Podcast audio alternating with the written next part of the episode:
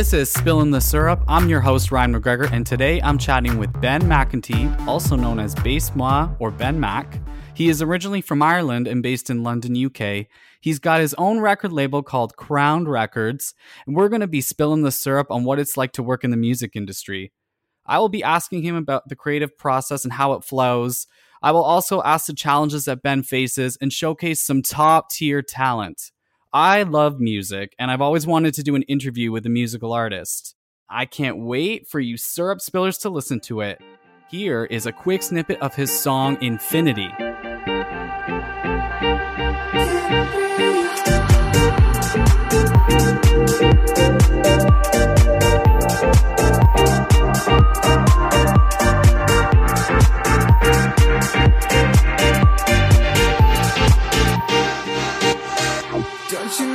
Taking me higher?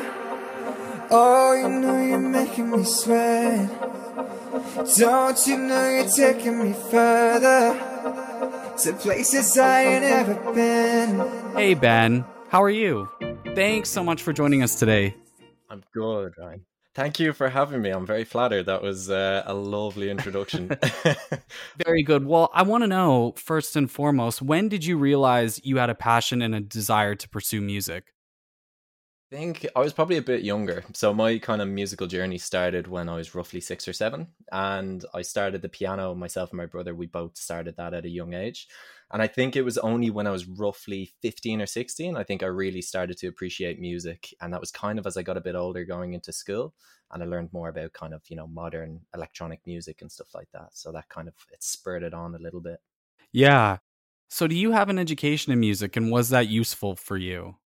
I do indeed, yeah. So I was classically trained in the piano, which I think gave me a bit of an upper hand when it came to kind of reading and writing music. And then I studied music in secondary school in Ireland, which is just before uni for most people.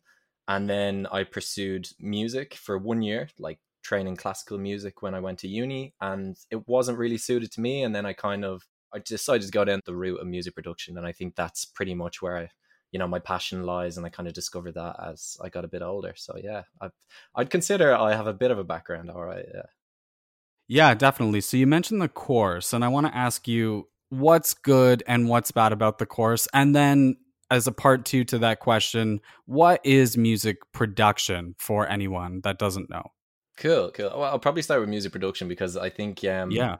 yeah, sometimes it can be a bit confusing. So, music production is basically you write, you produce, and you record the actual. It could be an instrumental, or it could be a full song. You might have vocals and stuff like that. And I think sometimes people mistake a DJ for a music producer. So they'll hear a DJ and they assume that they're under the same umbrella. While a music producer is the person that writes the music, and you mightn't even know who they are, but sometimes they can create a hit and they're making it in their bedroom, kind of similar to like you know what I do a lot of the time. And that's basically what a music producer does. So they take beats, they take different drum samples, they write synths, top lines, and they put it all together pretty much in like the whole package. So if you were to hear a song on the radio, generally speaking, that's like the package of a music producer. Um, so that would be kind of yeah, the very a very broad explanation of what a music producer is, pretty much. Yeah, but that's very good. So do you facilitate the whole hit making process? Do you are you able to find artists to come and sing on your songs because you don't sing on your tracks? No, I wouldn't put people through that. I don't think. Um, I, no, so there's basically there's different things you could get vocals. So anybody that kind of starts off with music, I'm not too sure if you've SoundCloud would be one Yeah. of those websites. Yeah, and I think there's a few different producers that actually start off on SoundCloud, and they literally just record their song. They might sing on it themselves, and then they just upload it to SoundCloud. And generally, that's how people kind of get their following from the beginning. So for me personally, I haven't reached out to many vocalists on SoundCloud, but there's a website called Splice. What they do is they have like professional vocal recorders and like people that go into the studio and do it professionally. And you can use them royalty free. And that just means that you can take their vocal, you can use it as your own, but you don't put their name on your track and you can just call it your own track. So that's pretty much where I'd get most of my samples. Well, that's great information for anyone that's thinking of wanting to get into this industry. So, who do you want to work on your songs? If you could pick anybody. Ooh, that's a good question. That's a juicy question. I think Anne Marie. Do you know the singer from the UK? So good. Yeah, and she, funnily enough, I think she does feature on some kind of poppy tunes, dance music, because that that's kind of my baby. I I don't know if I've said that, but dance music is kind of the route I love going down. I just I love making dance music, but I think Anne Marie would be someone that I'd love to sing on it. And yeah, I, I don't know if you've know Dermot Kennedy. Oh yes, he's kind of like golden child at the moment coming out of Ireland in terms of singing. So yeah, he'd be pretty cool to get on a track as well. So I don't know, maybe, maybe, maybe down the line, who knows? Yeah, Anne-Marie is a great pop vocalist. And for all the North Americans that are listening that don't know Dermot Kennedy, check him out. His music is so good. You probably heard some of his songs. They're getting really popular now and they're playing on the radio. Yeah, and it's funny with Dermot as well. He only started off busking in Dublin city centre, so he pretty much started out on the streets. He really, really grinded hard, and now he's pretty, pretty big. But now, actually, Ryan, who would you pick if you were to pick someone? Who at the moment would you pick to sing on a song if you got to work with them? Wow. Okay. Yeah, that's exciting because my mind immediately thinks of Miley Cyrus. Oh, that's a good show. And what kind of style are we talking? You like dance. You also like EDM. I like dance. I like EDM. I actually like all music. It's hard to pick my favorite one, but I love pop music. Any kind of pop music, electro pop, punk pop, any sort of variation of that. So I think she's very versatile. And she's also really in the zeitgeist and she knows what's hot right now. And I like that. And she's confident hundred percent, and I think that's the thing about Miley as well is that she can pretty much do any type of music. Like now, she's pretty much doing country music, which you know, for a lot of pop artists, I think that's quite like a a versatile yeah. feature to have in your bank as a singer. So it's it's a good trait. Very impressive. Right. So let's talk about that. Let's talk about what modern trends in music do you like? Because I think I would say that is a trend that we we just said about mixing genres. Yeah, it's a good question because I think nowadays people really aren't afraid to test the waters with different styles. So I think before uh, when like electronic music really started to burst onto the scene, I think there were certain different genres that were acceptable and some that were very much underground. So people would really test the water. For instance, some of the different drum sounds, they might go um quite I don't even know that like ethnic drum samples and mm-hmm. stuff that really is quite niche in terms of a music genre, but nowadays anything goes. So I mean, people will really try different mixing different genres together. Perfect example. I'm not too sure if you've heard of Diplo. Yes. Yeah, so Diplo would be like a perfect example of someone that really twisted the whole thing on the dance scene. So he started, I think it was Moombahton was the type of genre he originally started making, and when he veered into dance music, he actually kind of brought that like tribal dance, the kind of rhythmic element to it and now when he's done collabs with Justin Bieber and stuff like that, he's he's made it. Like he's created these sounds that I don't think you would have realized at the start would work, and now everybody listens to it on the radio, and you wouldn't even think twice. Which I think is it says a lot about how times are changing in terms of music as well. Yeah, absolutely. One thing I really like about dance music is the fact that you you're in the club and you're feeling yourself and you're feeling the song and it just takes you to another place. You are like outside of your body. I feel like i have this sort of experience. It's like an alternate universe and i think that's one thing i think that was missing during the pandemic for clubs and for the artists that released music for the club scene that didn't get to be played that we couldn't dance along to. And so music i think in its rhythmic elements has a very sort of spiritual element to it, has very ancient origins as far as people have been making music forever, even when they were in caves, I'll say. A hundred percent.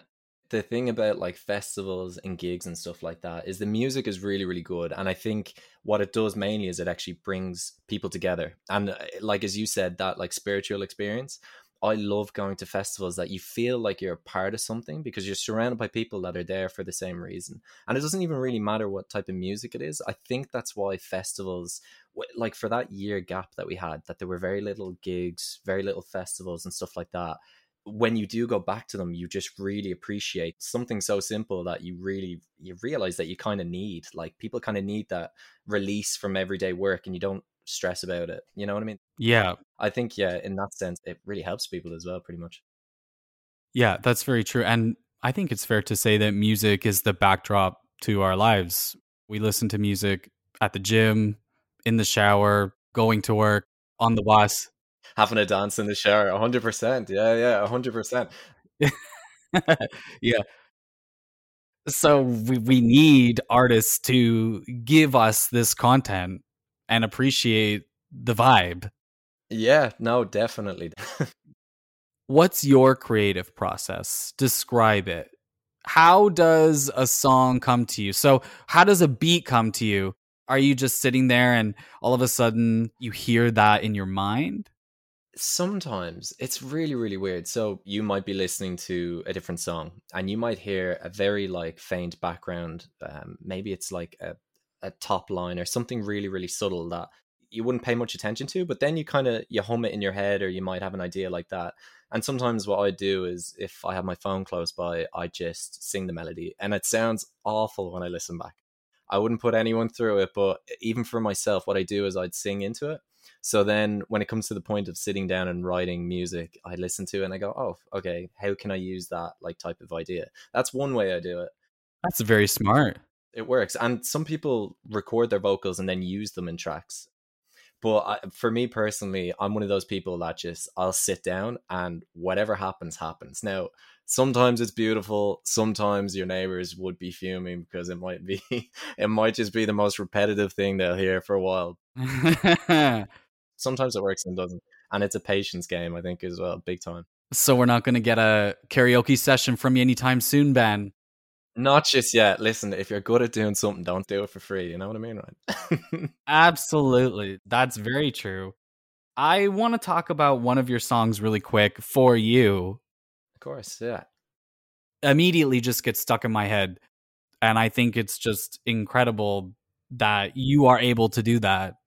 And I just feel so energized. I just listen to it. I'm like, I know that beat's going to drop and I'm going to feel so powerful. And I'm going to feel so good about myself once it does.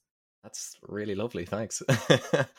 I mean, when you make music, a lot of the time you do it for yourself, but that's yeah. At the end of the day, if someone can listen to it and get a feeling out of it, that's I think that's the end goal. Being perfectly honest, I think it deserves to be shared, and I think it deserves credit from others.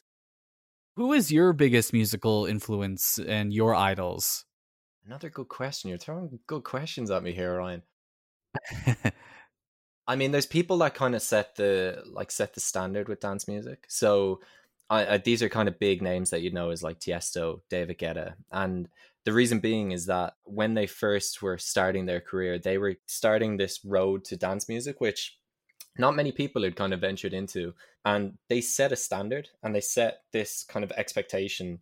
And I think because of that, it gave a lot of people inspiration. So some of the earliest dance music that ever came out would be from David Guetta and to this day he's still prominent. He's still at the top of the charts. He's creating music that you know still people really really enjoy and i think that's just raw talent. Someone that can go for that long in their career and not at any point dip i think is just an inspiration. And even the music that he writes like it's just so creative. And he's got the likes of akon and stuff on his tracks and that's pretty cool like you know someone that can do that yeah, well, that's a great example of longevity in the genre. When I think of EDM and I think of yeah. dance, I think of certain periods of my life where I saw the genre get big.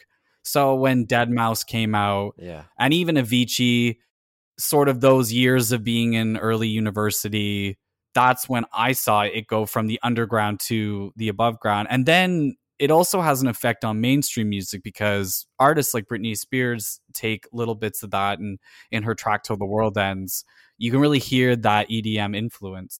It's the same with like the likes of will.i.am from Black Eyed Peas. There's been a bit of stigma around him as well although he uses dance music, he's actually been known to take music without clearing it or even giving credit to some of the artists as well. So you have someone with the likes that uses the influence of dance music, and then you have the other side of it where sometimes it can come out and an artist that mightn't be as big, they will literally take the track, the instrumental, put their big name on it, and I don't think anybody's going to argue with someone like will.i.am will sing on a track that for an artist that doesn't really know it as well. And it's happened a few times in the now, not just will.i.am. I mean, it does happen out there. Right.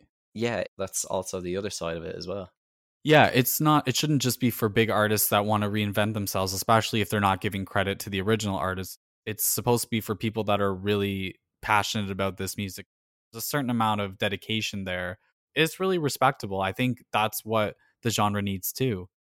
Yeah, and I think the thing with music as well, there's no like straight way to do it. So any other career you go into, you have your, you know, you start, you work your way up the ladder and there's like a progress to that. You have structure music's one of those things that there's no structure at all. You don't know whether you're doing something right. You don't know whether the decisions you're making, whether it's musically, whether it's releasing, are the right decisions. So nearly every element of it has a risk factor. When you decide on a decision you make, whether you hand away the rights of your music to a label, you expect the label to put their utmost energy into it and to try to promote and invest in you as much as possible but that's not always the case. And i think a lot of that is learning as well. You got to make mistakes to kind of go okay i'm not going to do that again or i'm not going to give all the rights to that. Sometimes it's better to keep your rights but you never know. You don't know if a track's going to do well or not. It's the lottery of it. Yeah it's tough one. Yeah.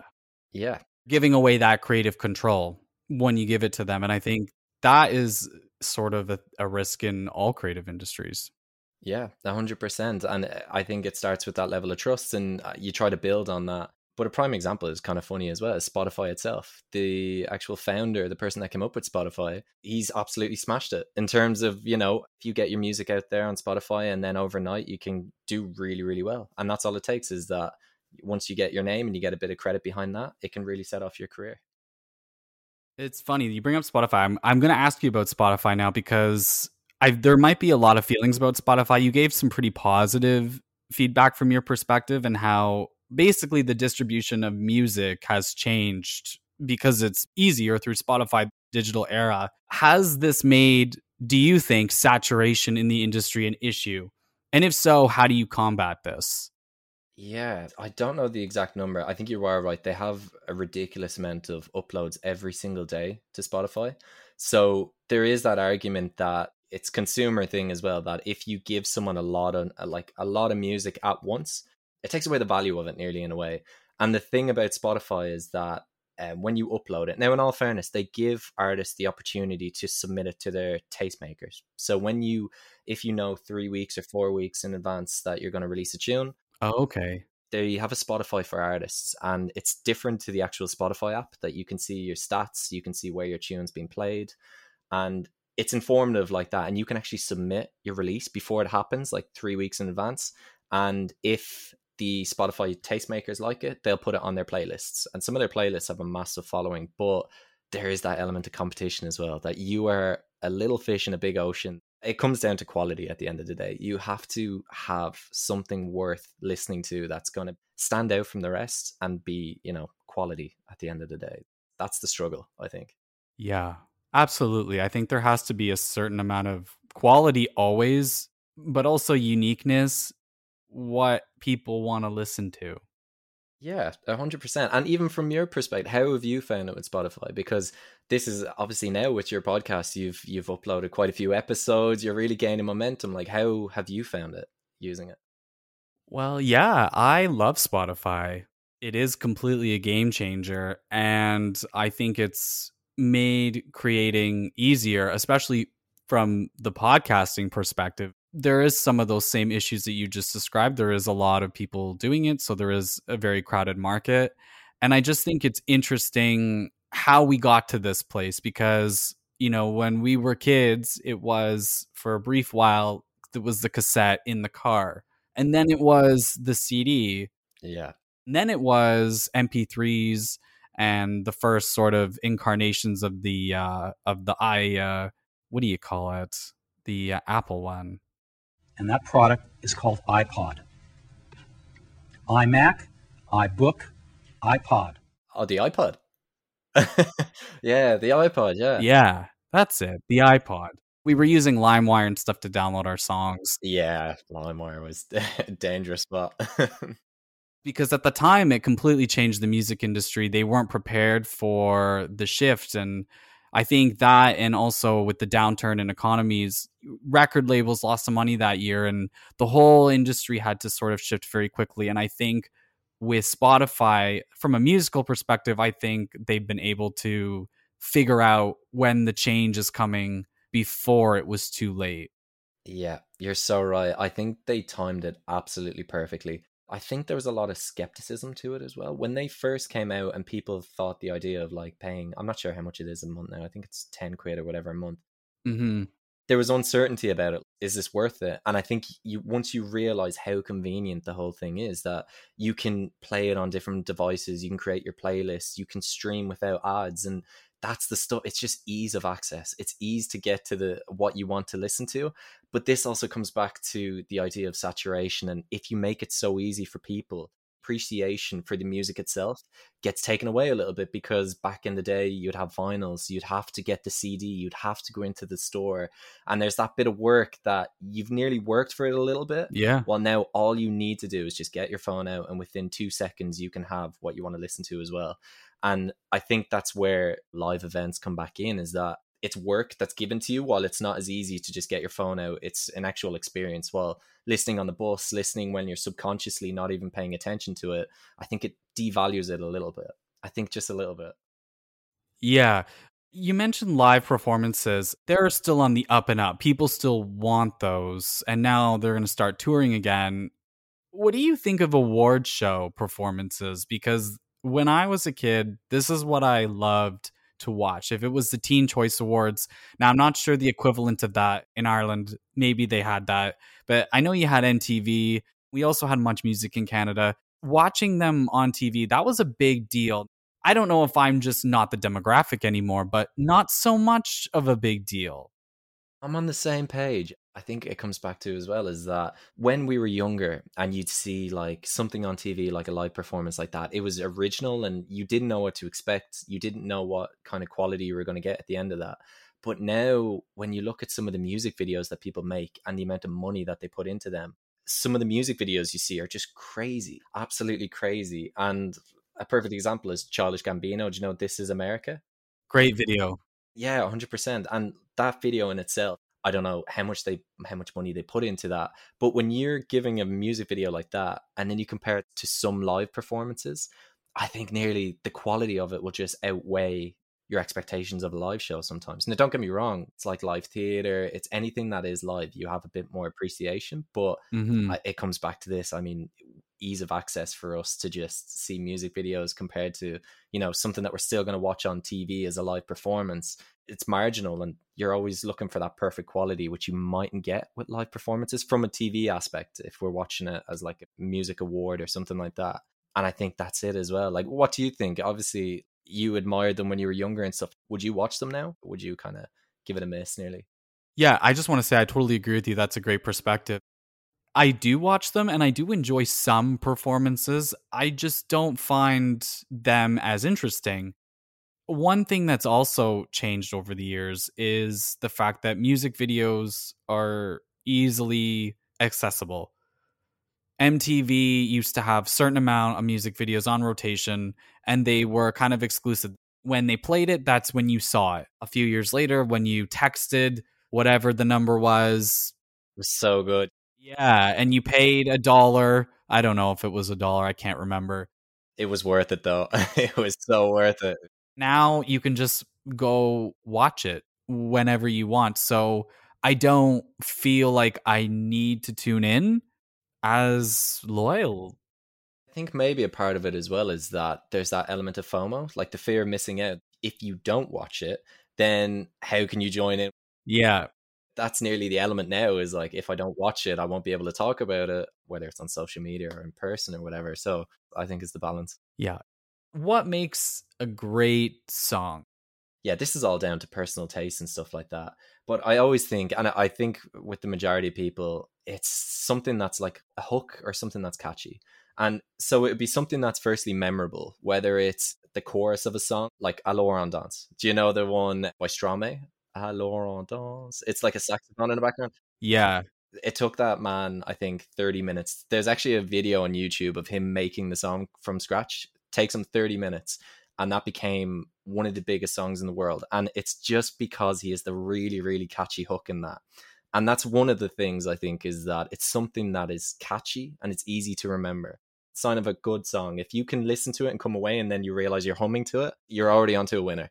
The second thing I think is the actual production of it as well. If you have something that just sounds good on anything, it could be a car radio, really cheap earphones, if you've like a really bassy speaker, anything that sounds good, like across the board, that's also like you're onto a winner as well. That's the music production. My love of music production coming out on that. So that's that's mine. But like if you were to pick, what would you what would you hold on to with a piece of music?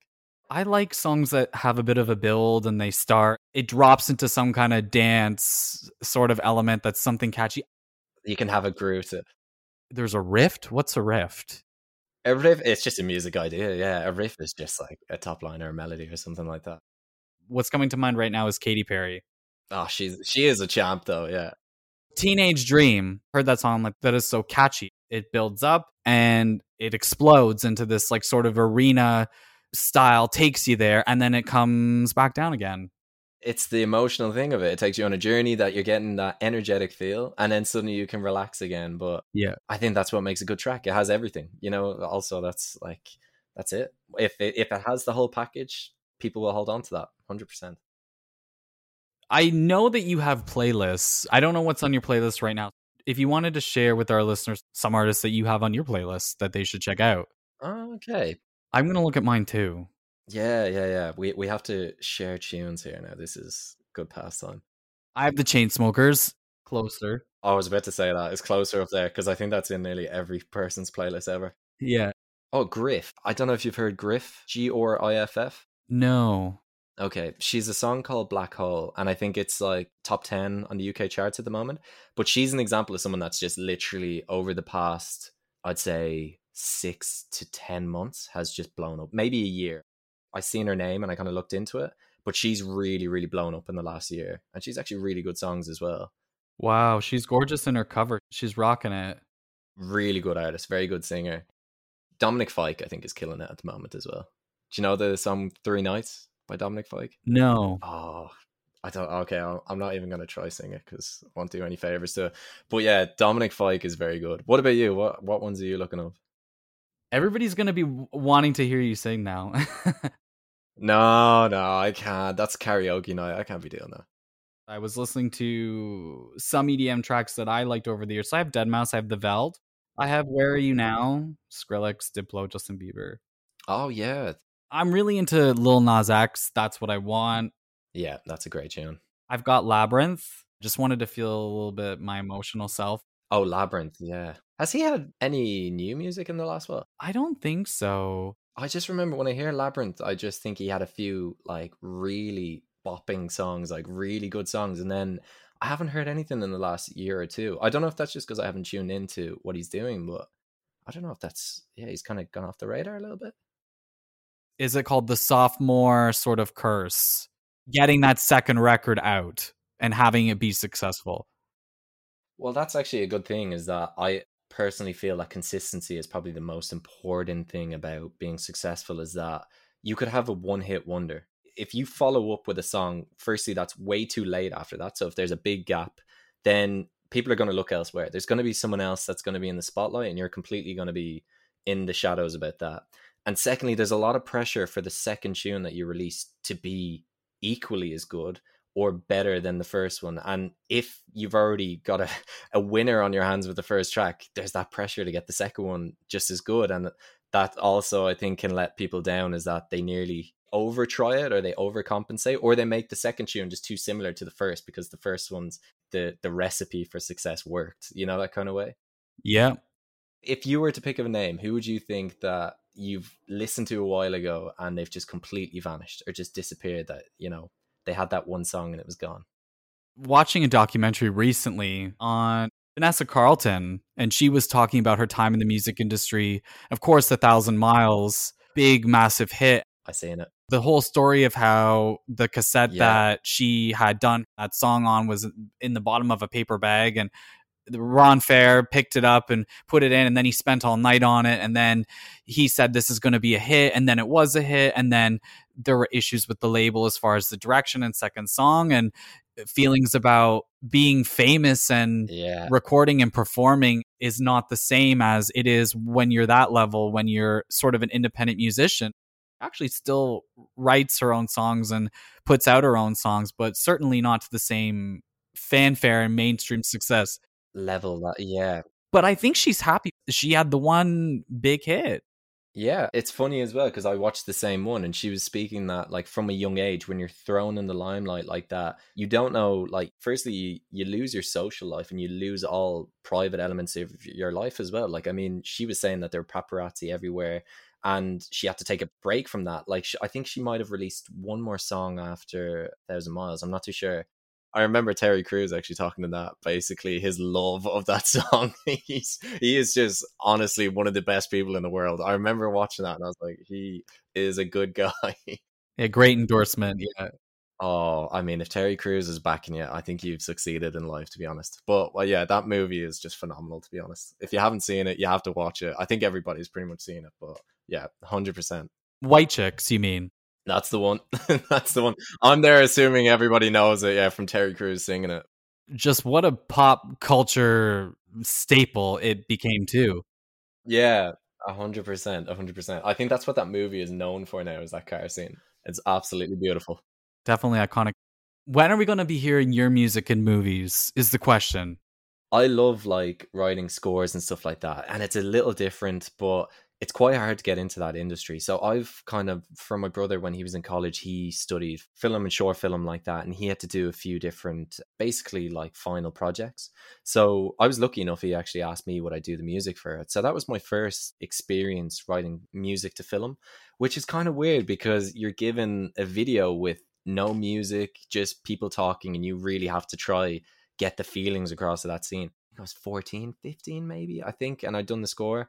And I'd done it once after that, and then I haven't done it since. But it's who you know. You have to have portfolios and experience, and it's the experience part is the tough one that you have to do it for other people's movies. It's one of those that you have to kind of perfect your art because it's more musically. I honestly think it's a lot more challenging to write scores because there's a lot more progress, there's a lot more instruments, and it has to make sense. While I think dance and pop music, you can get away with repetitive ideas, you can get away with crazy, quirky sounds, while writing scores is solely you're writing music, which I think is Yeah. yeah, it's it's a lot more. I think a purer form of music. Now I could get backlash for that, but I honestly think it's it takes a lot more skill to be able to write to something and try convey an emotion. That well, that's what music does, but I think scores, yeah, it's tough. Yeah. Can be very difficult to convey a very vulnerable emotion, not just Yeah, a very happy or comedic emotion. It sort of takes a different kind of artist. I think of John Williams in the Harry Potter score. It involves a lot of instruments. When I think of a score, I I really have a certain feeling. I'm like, I need to feel this out, especially if I'm very emotional or moody about something when I don't want to hear anybody singing. yeah, yeah. When you just want a breather from it, and like it- you kind of know, you kind of know what to expect when you listen to it. And I think a perfect example as well as Hans Zimmer. Yeah. he's nailed it. I don't know anybody else that can get to his level on just writing pieces of music like the one for Inception and stuff like that. Like that, you hear those scores and you think straight away, like you, you brings you back to the movie and like the scene in the movie as well. And yeah, that to me is just raw talent. You know, I think he knows that as well. I don't need to say that. I don't think he's going to listen to me giving him credit. Ah, he should though. Yeah, he's he knows what he's doing. He's a good guy. And you mentioned sort of the journey of an artist, and I think everybody has different goals. Some people go into music because they want to be famous. Some people have a passion for it. Sometimes it's a little bit of both.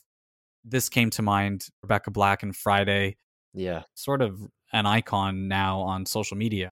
You need to have these sort of ways of getting your creativity out there. What would you say you're doing right now to do that? Because I really think that this is your time. Oh, thanks. It's a really good question. And I think it's one that people really need to consider if they do decide to go down the music route. So, for me, when I was younger, there was definitely an element of naivety to it. I thought this would be a straightforward route. I thought I'll give it three or four years, I'll perfect my craft, and that's it. It's going to be easy. Someone's going to pick me up.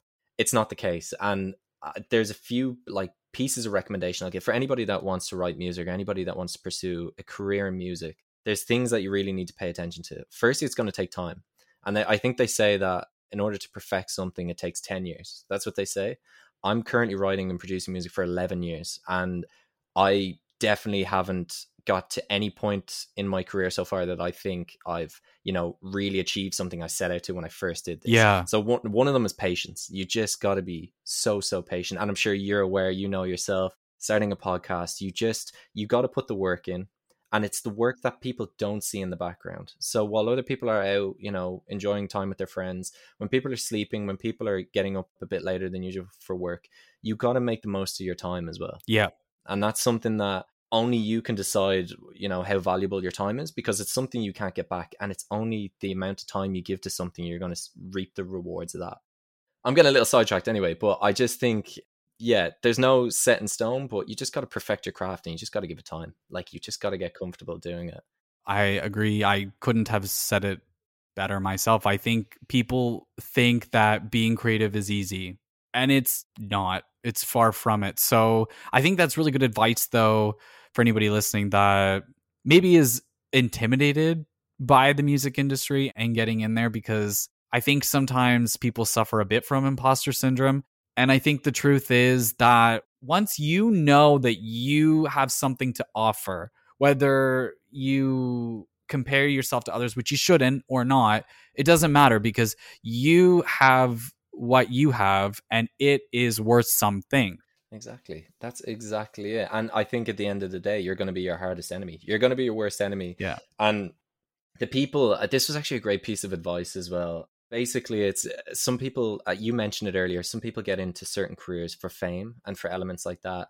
And I think they get lost in what, you know, what their original pursuit of that was. And when you're creative or when you're trying to do something and you're trying to be successful at it, the people that you should really try to you know make proud or impress are your friends and your family. That's it. Yeah.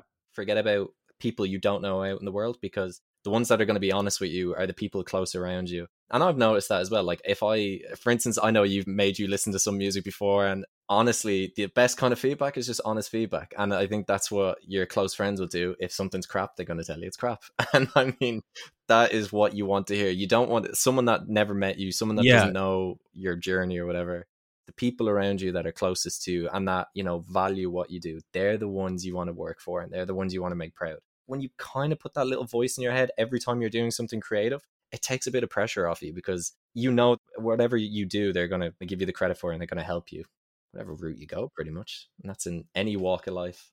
It is certainly in any walk of life and their feedback that positive feedback that they give you that means so much. I think that credit, you earned it. And it is worth so much to have that positive feedback. And sometimes I think that can be overlooked because it's not somebody else. It's not the masses that are telling you just because it's your family or close friend. But like you just mentioned, that you shouldn't worry about that. And I think that's absolutely true. So I'm going to say this whenever you do your first music video, if you need someone to just like dance in the back, oh, like uh, you uh, are the first listen. Oh yes. I already you're the first man. Okay. You're the first man, yeah. We need to Sweet. I don't know what type of what type of dancing are we gonna do though, Ryan? You know, whatever the vibe is, if I need to just like be sillier or if I need to just dance like I'm at the club. You've sold it. I, you don't even need to sell it anymore. You, yeah. You've got the job. You've okay. got the part. well, thanks so much, Ben. Oh, it's my pleasure. My pleasure. For taking the time to talk about your music and being here. Honestly, it's um, been my pleasure. Thank you very much for having me. And thank you to all the loyal listeners. I've noticed the interest going up, and that is great to see. My goal for the podcast is to have it have 100 new subscribers. So please subscribe if you enjoyed this episode and stay tuned for more episodes coming soon. Thank you very much, and goodbye.